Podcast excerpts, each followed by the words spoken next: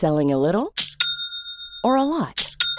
Shopify helps you do your thing however you cha-ching. Shopify is the global commerce platform that helps you sell at every stage of your business. From the launch your online shop stage to the first real life store stage, all the way to the did we just hit a million orders stage. Shopify is there to help you grow. Shopify helps you turn browsers into buyers with the internet's best converting checkout.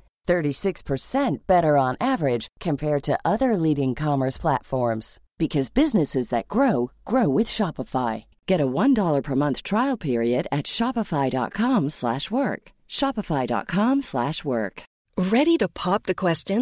The jewelers at BlueNile.com have got sparkle down to a science with beautiful lab-grown diamonds worthy of your most brilliant moments. Their lab-grown diamonds are independently graded and guaranteed identical to natural diamonds, and they're ready to ship to your door. Go to Bluenile.com and use promo code LISTEN to get $50 off your purchase of $500 or more. That's code LISTEN at Bluenile.com for $50 off. Bluenile.com code LISTEN. Hello, everybody. Welcome to Dan Snow's History Hit. We've got a special collaboration we're announcing today. We're talking all about the Crusades.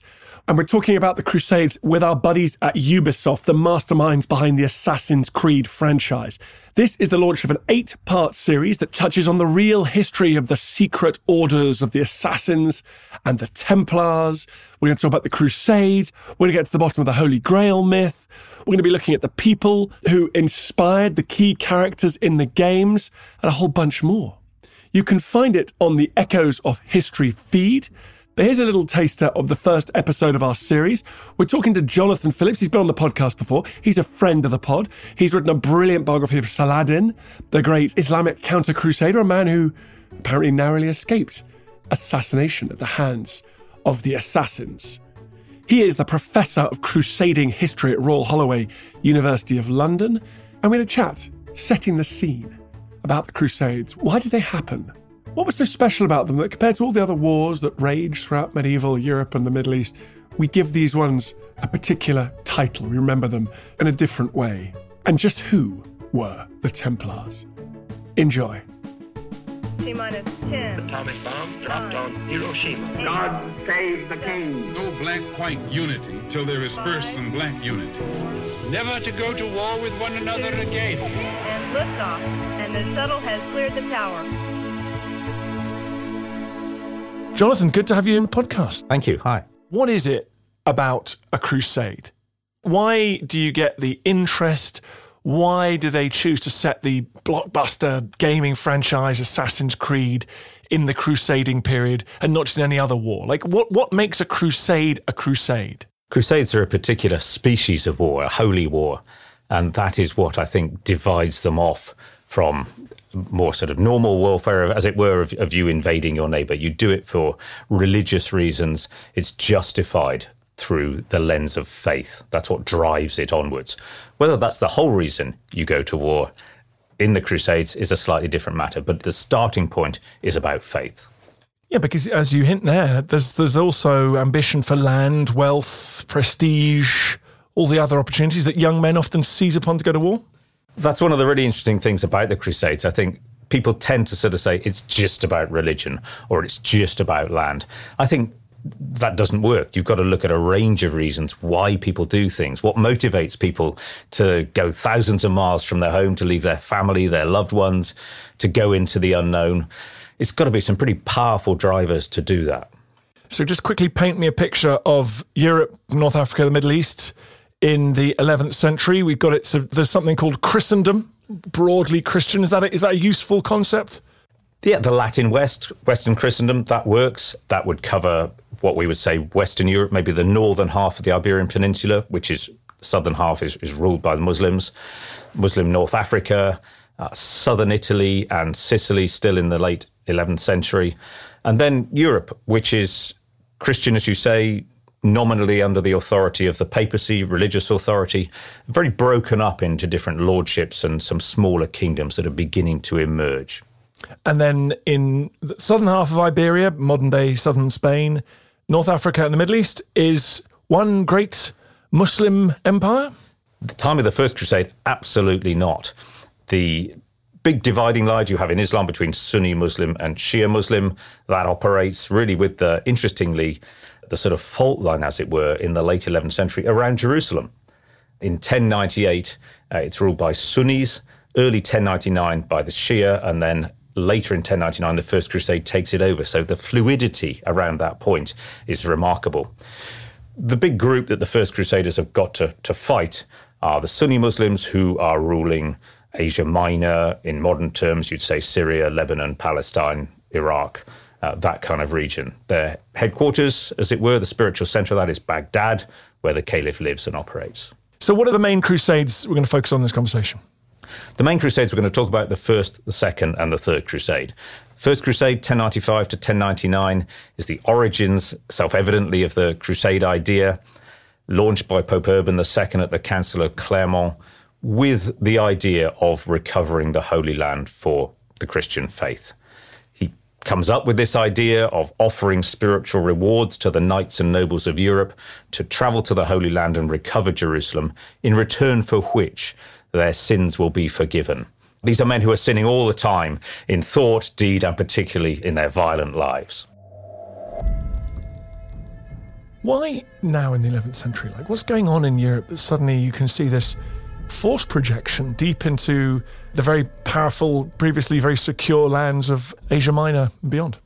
It's from within. It's from the papacy, which has decided uh, or managed to create enough strength and authority within itself that it starts needing to offer some leadership, really. The Pope's job is to be the sort of spiritual shepherd of his flock. And in the course of the 11th century, that's that's not really been happening. But by the time you get to the end of the 11th century, a group of people have got control of the papacy. They've got the ideas that they need to spiritually clean up Western Christendom, and that's where part of it goes from. Plus, the papacy also wants to show its authority over the people of, of Western Europe by driving them, if you like, in this particularly positive direction as they saw it.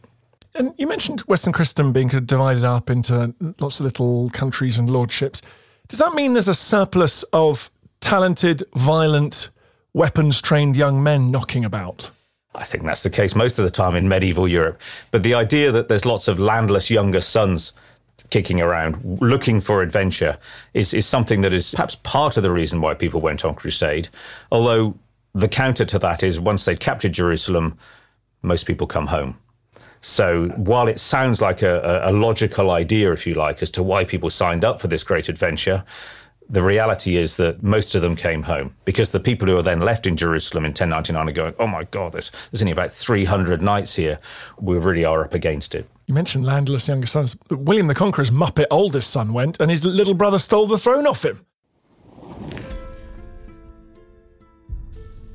So okay, so then the first crusade. What's amazing is it's remarkably successful. They, they, the Pope goes, let's all go on this armed sort of pilgrimage and try and steal back Jerusalem, and incredibly, rather than just getting bogged down into a kind of disease-ridden nightmare of which too often medieval old period battle armies do, they actually do march across southeast Europe and into what we call the Middle East and, and capture Jerusalem it's a remarkable idea, a remarkable story. I mean, the thought that it would actually succeed is astonishing because, as you say, it really is against all odds. But they do manage to get battle their way through Asia Minor and defeat the Muslims of the Near East. I think there's a few reasons why they do that.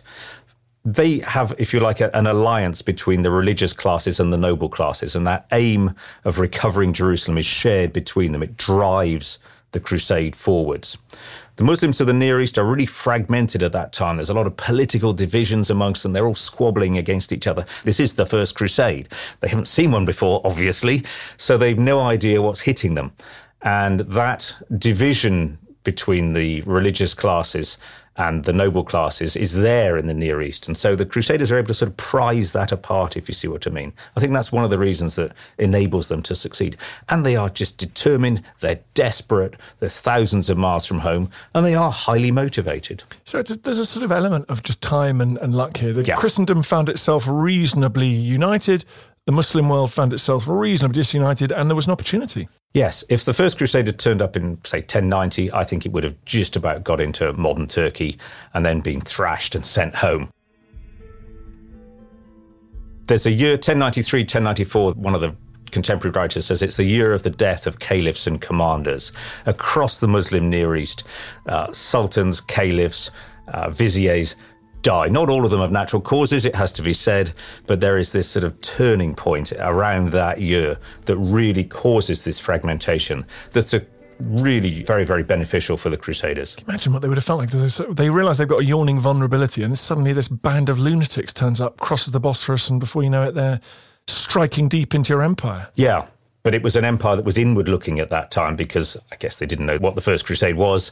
Uh, they thought it was another group of maybe Byzantine raiders. You know, we've seen this lot before. Uh, they'll go away in the end. They're not that good.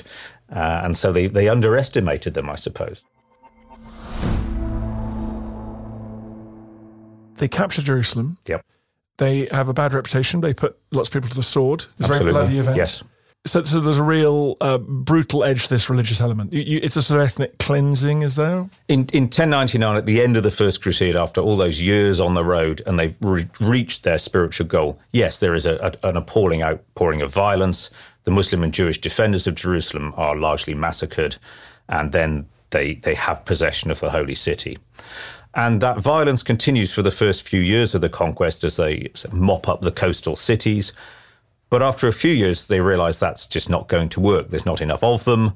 They do need to live alongside, amongst, and as overlords of the people of the Near East.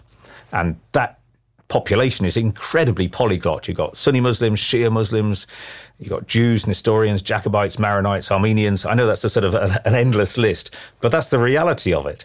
And you, as an outside invading force, have got to find a way of making making your your rule stick. And so you've got to live alongside these people. So you've got a kind of odd European colony now Mm. uh, in the Middle East. It wouldn't be the last. Why do you need subsequent crusades? Is that to shore it up or is that to expand it? In the first instance, the Second Crusade is, is about shoring it up. They established what we call the Crusader states in the first 10 years of the 12th century and consolidate their hold on the region.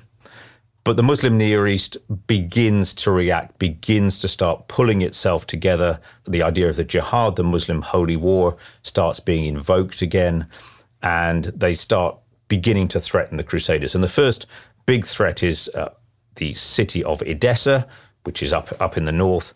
And in 1144, a man called Zengi, who's a very brutal Muslim warlord, he's comfortable fighting Muslims as well as Christians, uh, takes it. And that is the trigger for the call of the Second Crusade.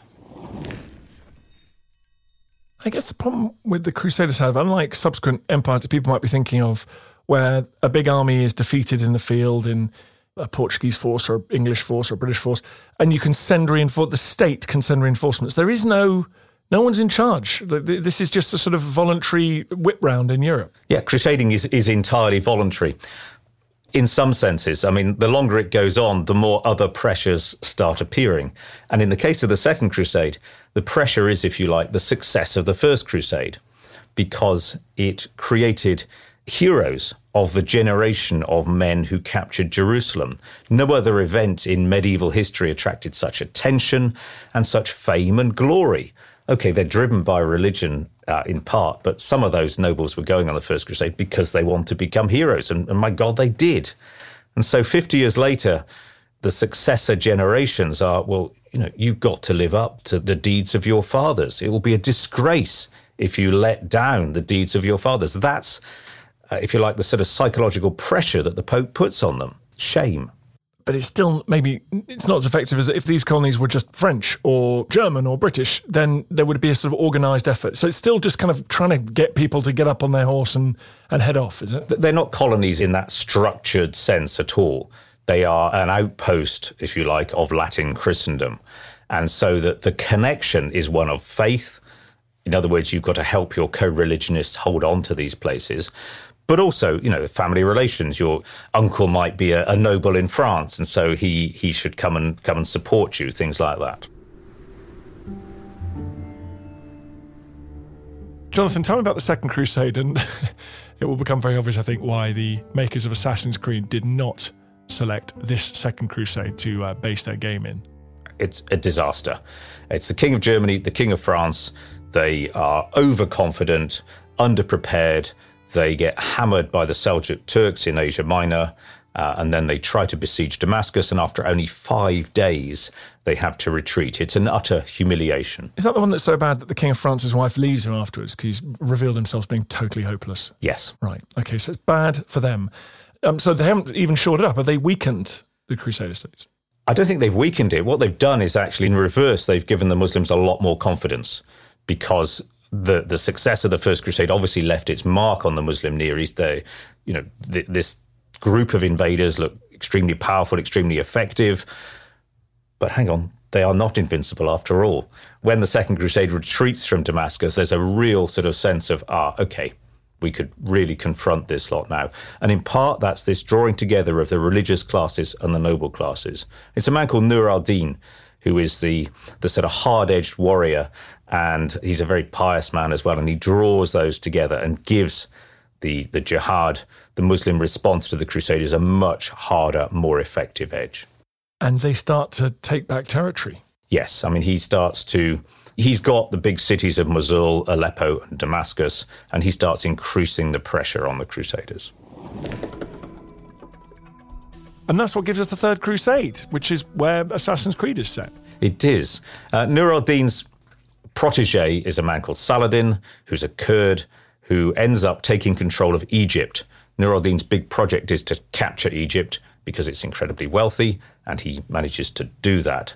Um, Saladin rebels against his patron, uh, who fortunately for him dies, and then Saladin, in the course of the 1170s and early 1180s, assembles his own empire, if you like, which is um, made up of Egypt and Syria. And that gives him the strength with the call of the jihad to take on the Christians, the Franks as we call them, and defeat them at the Battle of Hattin and recover Jerusalem for Islam. And that is the great shock. The Pope is said to have died of a heart attack when he heard the news, and so Western Europe has to respond. So you've got a more united uh, Muslim world. You've got a military genius in charge, Saladin. He's captured Jerusalem. The Third Crusade is like a desperate scramble to try and reverse that. But there's some pretty useful people on the Third Crusade, unlike the Second. Yeah, I'm not sure I'd say Saladin is a military genius. He is. Re- you've only you've only written his biography. I mean, I can't believe you're arguing about it. he's very good at organizing. He's very good at diplomacy. He's very good at propaganda, and he's good at drawing the resources together. Uh, I'm not sure he's a military genius. He's a, very able military commander. He is. He's, he's a very effective ruler. He has the, the Muslim Near East together. Okay, I know he won the Battle of Hattin, but he knows, in a sense, he pressed the starting button on the Third Crusade the moment he captures Jerusalem. He knows Christendom is going to respond. And the, the leading men of Western Europe, he's, he's going to have to face them. And they're not too bad this time. They are considerably better than the leaders of the Second Crusade. You've got Frederick Barbarossa, the Emperor of Germany, uh, who was on the Second Crusade, so he's seen it all before. He is the most powerful man in Western Europe. He's got uh, hundreds of knights come with him on the Third Crusade. He marches there overland. He bullies his way past the Byzantine Empire. He defeats the Seljuk Turks in Asia Minor. Nobody's done that before. And then he tries to cross a river in the summer of 1190 and has a heart attack and dies. I mean, no one saw that coming. That's a big turning point. It is. Saladin was very, very worried about the imminent arrival of the German emperor because it would have been extremely formidable opponent to face. German army melts away fairly quickly. A lot of them get sick too. So Saladin, one of his attributes is luck, and the death of Frederick Barbarossa is part of that. So yes, in terms of, of what he would have had to have faced, a big, big part of it doesn't doesn't really have to which leaves then Philip of France and Richard the Lionheart of England. I should say there's before those two, the, the big names turn up, there's a, a, siege at a place called Acre. And for two years, Western Europeans have been coming over trying to capture this city. So you've got swathes of nobles from, particularly from France, coming across and besieging this city. Many of them die due to illness, but you've got this big almost siege of Troy that is in the medieval imagination is, is taking place there. Then finally, in summer of 1191, Philip of France turns up. He's got a sort of small group of knights and nobles with him, well equipped, well armed. And then Richard the Lionheart turns up as well. And he provides a huge impetus of strength and military drive.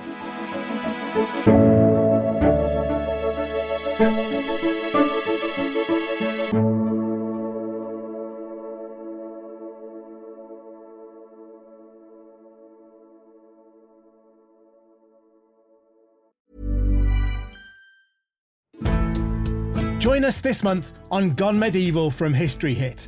I'm Matt Lewis. And I'm Eleanor Janega. This April, dive into our special mini series. With the help of leading experts, we're tracing the foundations of England by exploring the country's most powerful Anglo Saxon kingdoms. We'll be looking at Northumbria, Mercia, and Wessex, as well as the rulers and their councils who helped shape a nation.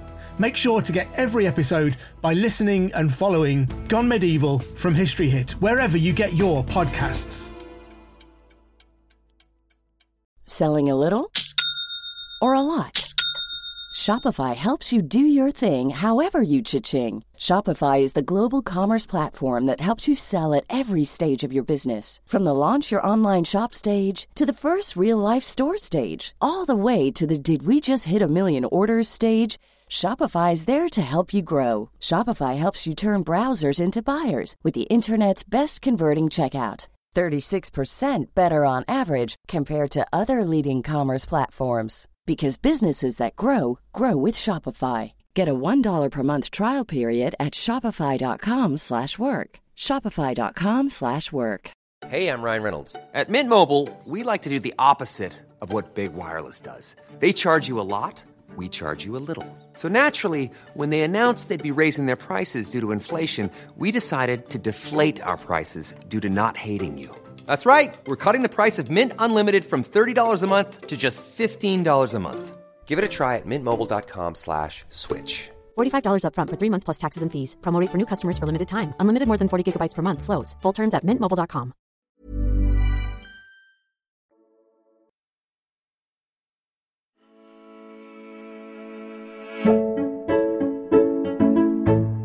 I think because of the characters, it's just proved incredibly exciting. That's the right word. Fascinating for people. You've got the man who'll go on to be Rich the First of, of England, Rich the Lionheart. You've got a very effective French commander. You've got Saladin. You've got these military orders, and that's what's given us Assassin's Creed. You have the Templars. These are names that sort of resonate. Is it just the drama of what's going on here, the characters? What, why is the Third Crusade so loom so large? I think it's in part because it's a struggle for Jerusalem. So it's got that sort of headline, the, most important spiritual site in Western Christendom, third most important site for the Islamic faith. It's got these epic characters, as you say, Saladin, Richard, to a lesser extent, Philip and, and Frederick.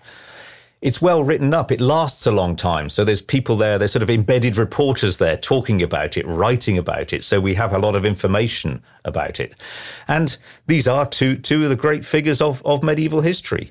And the, the people who are writing up their stories do like saying how fantastic their leader is. So you've got two great reputations. And if you're important and brave, then I have to be as well, because you can't fight somebody who's feeble and hopeless. Oh, that's interesting. So the so sometimes the Christian chroniclers and the Muslims are almost building up the other side as well. There's, there's a sense of that. Yes, you've got to have a, a worthwhile opponent. But I think you can certainly see that they are great figures. Uh, I don't think it's over exaggerated, but there's a part of it. And then we should talk about the assassins and the people like the assassins the Templars. These, who are these groups that kind of emerge? And is it just a product of generations of warfare? The assassins are a, a splinter group of Muslims. They're, they're um, a Shia group, and they're based really in northern Syria. They've given Saladin some trouble on the way through. Saladin is positioning himself as the, the lead warrior of Sunni Islam, and you've got the tension between those two branches of Islam. They threaten to uh, kill him, to assassinate him a couple of times. They get extremely close and they wound him once. But in the end, they come to an understanding because they are a small group, and Saladin, if he put his mind to it, in the end, could probably break them. But they might get to him first. So, really, they do a deal, he says, Look, I'll leave you alone if you don't kill me.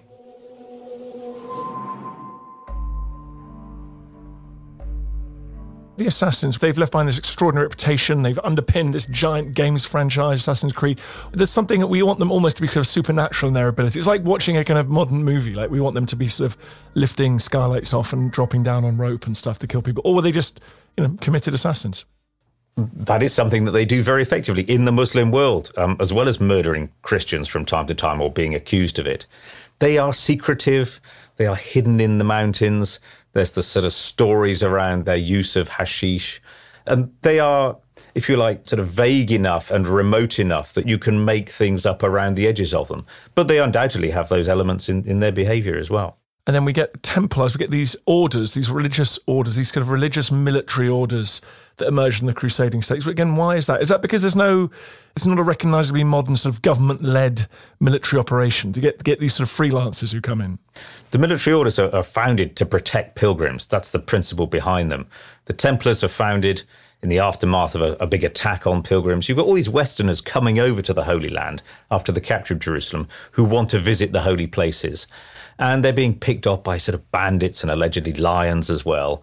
And this group of French knights decide that they should look after them, and they swear an association, which then becomes a formal religious order of the church to protect the pilgrims. And pilgrims come over and they're grateful. They give them money, land, and resources. And the Templars become stronger. They become part of the political fabric of, of the Near East. They get churches, they get and build castles. They are a political force in their own right. It's funny, I can imagine people listening to this who are familiar with modern history, interstate warfare. And it sounds to me like there's lots of kind of curious NGOs taking part Absolutely. in the violence of the Crusades. It's quite a kaleidoscope. It is. I mean, you've got groups like the Templars and the Hospitallers who founded originally to look after the clues in the name, the healthcare, to look after people's well being. They become militarized as well both of those groups are independent. The King of Jerusalem might say, I want us to go and do something. They go, well, maybe. It's up to them. They are not sworn to to follow his lead. Usually they are going to pull in the same direction, but part of the sort of fascination, it's a sort of rather curious one of the history of the Crusades, is the amount of infighting that takes place between nobles and the tensions between these different groups. And does that mean there's more opportunities for curious cross religious understandings and alliances as well? Like, are there tensions within the two sort of broad sides, but do you ever get examples of kind of collaboration groups sort of working live and let live within that? That's one of the really interesting things that Crusades looks like. It's sort of A against B, sort of simple binary. And the realities of living in close proximity in the Near East means that doesn't work. Within about 10 years of the First Crusade, you've got Christian and Muslim groups fighting other Christian and Muslim groups. I mean, you've got the overarching religious tension, but that's not to mean that that individuals or nobles can't form relationships, or from time to time cities um, or, or political groups need to form relationships. You've got a situation in the mid 12th century where Jerusalem and Damascus are in alliance. Christian Jerusalem, Muslim Damascus are in alliance against Aleppo because they're both scared of it. It suits both of them to work together against this other power. And that seems paradoxical to us. Hang on, What's Jerusalem doing in alliance with Damascus? It's just the reality of it. Yes, in Assassin's Creed, you get the impression. I think it's very 20th century, isn't it? It's, your, it's black and white. It's like Soviets versus the Nazis. You are absolutely on one side or the other, and, and there's nothing but hatred and murder between the two. Yeah, and that's again one of the interesting things about the Crusades: the truces, the tensions, the contradictions within that, and Yes, at times you can have personal relationships. That truce between Jerusalem and Damascus, it's negotiated. The diplomats, they share a love of hawking and hunting and things that are sort of shared between noble groups form, if you like, an easy bridge. And in the course of the Third Crusade, there's an awful lot of fighting. There's also an awful lot of diplomacy too. And so you use your shared cultural markers of things like hawking and hunting to build those bridges. Saladin and Richard Lionheart had a wary respect for each other, didn't they? They did. They never actually met. But Richard spent a lot of time with Saladin's brother, Saphadin. And so I think our view of Saladin is a bit sort of blended with his brother. And they were sounding each other out, trying to see the weaknesses in the other side from time to time. But they also, in the course of their diplomacy, they have to exchange gifts with one another. They spend time together hawking, hunting, feasting. They like music. And so there is definitely a respect between them. You mentioned we talked about some battles like Hattin. Rich the first wins a battle, but I sometimes think the Crusades they're almost less about the battles in the field than they are about the sieges. These these are extraordinary, powerfully defended cities, aren't they? And there's just these grinding sieges that go on. One of which you've already mentioned. Yes, I mean, you do have a, a, couple of battles, very decisive battles, like the Battle of Hattin in 1187. There's one called La Forbie in 1244, which again, hundreds and hundreds of Christian knights are killed. But the Near East very urban, big cities in, in the Near East. And the effort to get into them requires a, a huge, huge outlay of men and materials. And that's warfare that isn't as much of knights galloping on horses as it almost sort of First World War style, you know, tunnels, trenches, long range weapons. It's a very different style of fighting. It is. The Siege of Acre lasts almost two years. And the, the, the Crusaders build this enormous earth embankment around the city. And it's quite interesting, you know, they're living there for two years. So you think what you need to live. So you start growing crops, you start growing herbs, you dig out baths, uh, you must have a sort of a medical center, you must have a scriptorium, all the sort of different groups, um, religious groups and institutions and regional groups are going to have their own little sort of campsites in it. It's quite fascinating to think how actually you would operate if you effectively camped out for two years. And I guess if you look at siege warfare in the medieval period, set like if you look at the Hundred Years' War between England and France, that's where you do get this opportunity for sort of subterfuge and spies and opening back gates with keys and tunnels, and so there's a perhaps that's also some of the sense that underpins games like Assassin's Creed because there's opportunities for individuals to sort of make a bit of a difference in those situations. Yeah, I mean, brute force is clearly not working if you're stuck outside somewhere for two years. You do need uh, to gather information. So, yeah, there's a current of spies. There's also some of the sort of realities of trading. The Christians must be trading with some Muslims to get things and, and vice versa. So, again, the simple binaries are broken down a bit. But you will have individual acts of, in Acre, there's a, quite a famous swimmer who manages to swim out two or three times from the city and get messages to Saladin. He dies in the end.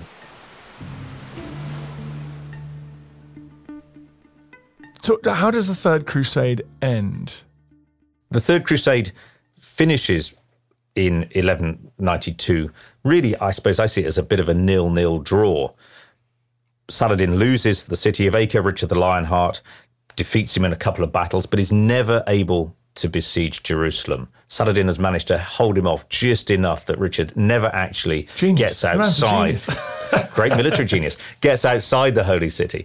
And by the end of it, the two of them, they're both ill, endlessly ill, both of them. They're both running out of money. Their troops are exhausted.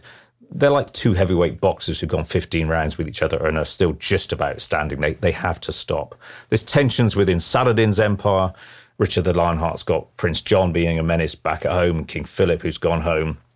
So they really cannot defeat one another. So they, they make a truce, a treaty. The Christians keep the coastline, which allows the Crusader states to survive and pilgrims to go to Jerusalem. Saladin has kept Jerusalem, and I think he would see that as a as, as a great success. And then England and France just falls into civil war, fighting each other, absolute chaos. Feel that the as the Plantagenet Empire is picked apart by the French. So I guess that's an example of where it's good news for the Muslims because the people in Christendom are sort of busy. Yes, I mean the fact that Richard the Lionheart ends up in prison on the way home, rather than getting ready to come out again as he said he would, is obviously beneficial to the Muslim Near East. Although it has to be said, Saladin, when he dies in March 1193, his sons are fighting one another within months the Ayyubid Empire, which is what his, his family empire is called, fragments pretty quickly. So it's, it's not princes. I don't know. Yeah, yeah. There's a lot of spares. Um, you know, they are unable to, if you like, consolidate um, the fact that the Crusaders have left. So here we are. We think of the Third Crusade as this kind of climax almost, but it's certainly not the end, is it? How many more are there? No, there are several more major crusading expeditions. The numbering system takes you down to the Eighth Crusade. 1291 is the fall of Acre, the end of the Christian hold on the Holy Land.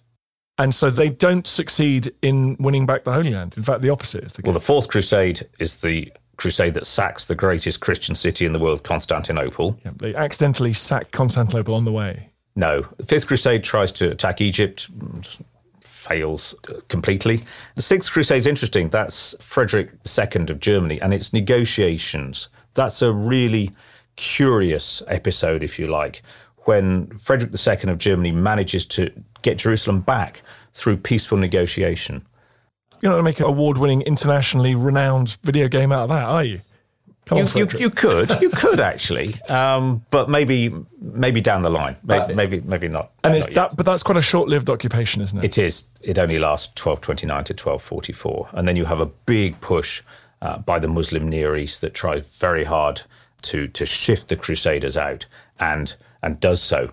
And the response to that is Louis IX, Saint Louis, um, the great Crusader King of France, which is biggest crusade of the 13th century, and uh, that is a failure ultimately, but it's important, not least in the sense of development of French French identity and things like that. Having a, a Crusader king as a saint uh, is, is, quite significant. But then by the end of the century, 1291, uh, the fall of Acre uh, is the end of the Crusader states in the Near East, and that's where I suppose we mark the end of the Crusades to the Holy Land. The idea doesn't go away. But 1291 is, is the end of the line of Christian rule in the Near East. Is the legacy of the Crusades any different just from the legacy of so many other terrible, costly, barbaric wars that we've fought over the years? What is it about the Crusades? I think the Crusades' legacy is, is sharper and harsher, the sense that it's done for religion and the binary that it manages to create. I think in the Muslim Near East, it's the memory of the Crusades. Okay, the Crusaders are thrown out in 1291, but the memory of, of that Christian occupation doesn't disappear entirely. You've got the successor dynasties of the Ottoman Turks. You've got people who are trying to attack Europe. So they're on the receiving end of an Ottoman invasion. And then there are crusades back against the Ottomans. So the idea doesn't disappear from the consciousness of the Near East. But the big changes in the 19th century, when Western Europeans start coming into the Mediterranean again, and they themselves look back to the crusading era. The French go, ah, you know, our crusading ancestors, we're recovering those lands. And the Muslim Near East recognizes, ah, it's the Europeans again. Uh, we've seen this before. So that then brings this idea that's that's been there in the ether, shall we say, back to prominence. And that's why I think the language, the rhetoric of crusading has such a strong place, particularly in the 19th, then the 20th centuries. Doesn't that French commander during the First World War go into Saladin's tomb in Jerusalem and say, We're back?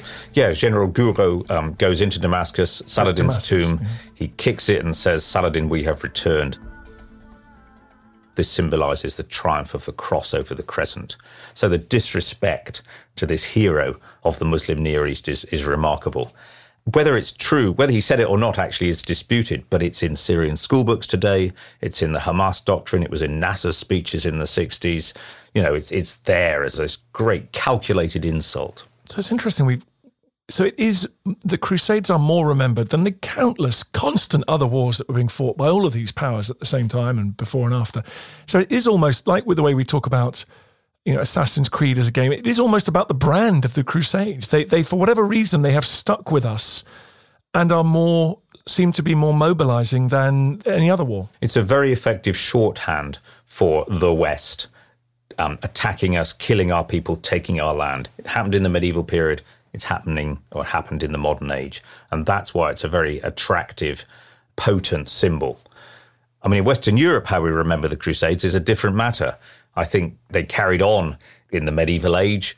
You had crusades in, in Spain and the Baltic against enemies of the papacy. But really, by the time you get to, to the Reformation, they, they've sort of fallen out of fashion. The idea's lost steam and is discredited. It comes back in the 19th century with a sort of romantic literary element, Walter Scott and things like that, uh, and Westerners being in the Mediterranean region.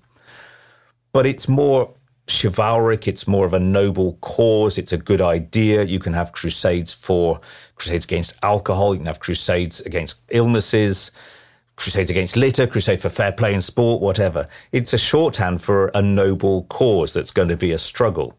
And I think that's how the danger is. That's how it's seen in the West and not understood, if you like, to have the sharp edge that it does in the Near East. In retrospect, was the level of violence, the intensity, any worse in a crusade than it would have been in the, the, again these the other wars I keep referring to. You can think of countless wars in, in Western Europe where, uh, or, or the Near East, where the levels of violence are the same. But I think it's the nominal motivation is what distinguishes crusades and gives them this this longer legacy. Well, thanks for listening, everybody. That was Jonathan Phillips talking about the Crusade It's part of our collaboration with Ubisoft, the geniuses behind the Assassin's Creed games. If you want to hear more, go to the Echoes of History podcast stream. We're breaking down some of the main characters, the feature in the game that actually existed in real life. We're looking at the Grail myth in detail. We're looking at the Templars and the Assassins. There's all your Crusader content, really. So head over to the Echoes of History and check out the new series from History Hit and Ubisoft.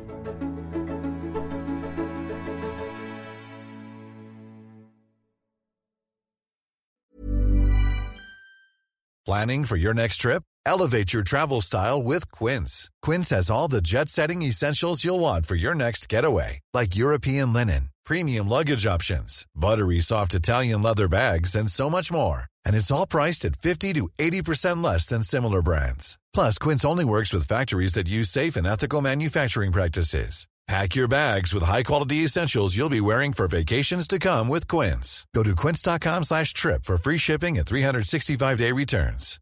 Hi, I'm Daniel, founder of Pretty Litter. Cats and cat owners deserve better than any old-fashioned litter. That's why I teamed up with scientists and veterinarians to create Pretty Litter. Its innovative crystal formula has superior odor control and weighs up to 80% less than clay litter. Pretty Litter even monitors health by changing colors to help detect early signs of potential illness. It's the world's smartest kitty litter. Go to prettylitter.com and use code ACAST for 20% off your first order and a free cat toy. Terms and conditions apply. See site for details. Thank you for listening to this episode of Dan Snow's History Hit. Please follow this show wherever you get your podcasts. It really helps us, and you'll be doing us a big favour. Don't forget, you can also listen to all of these podcasts ad free and watch hundreds of TV documentaries when you subscribe at historyhit.com slash subscribe. As a special gift, you can also get your first three months for just £1 a month when you use code Dan Snow at checkout.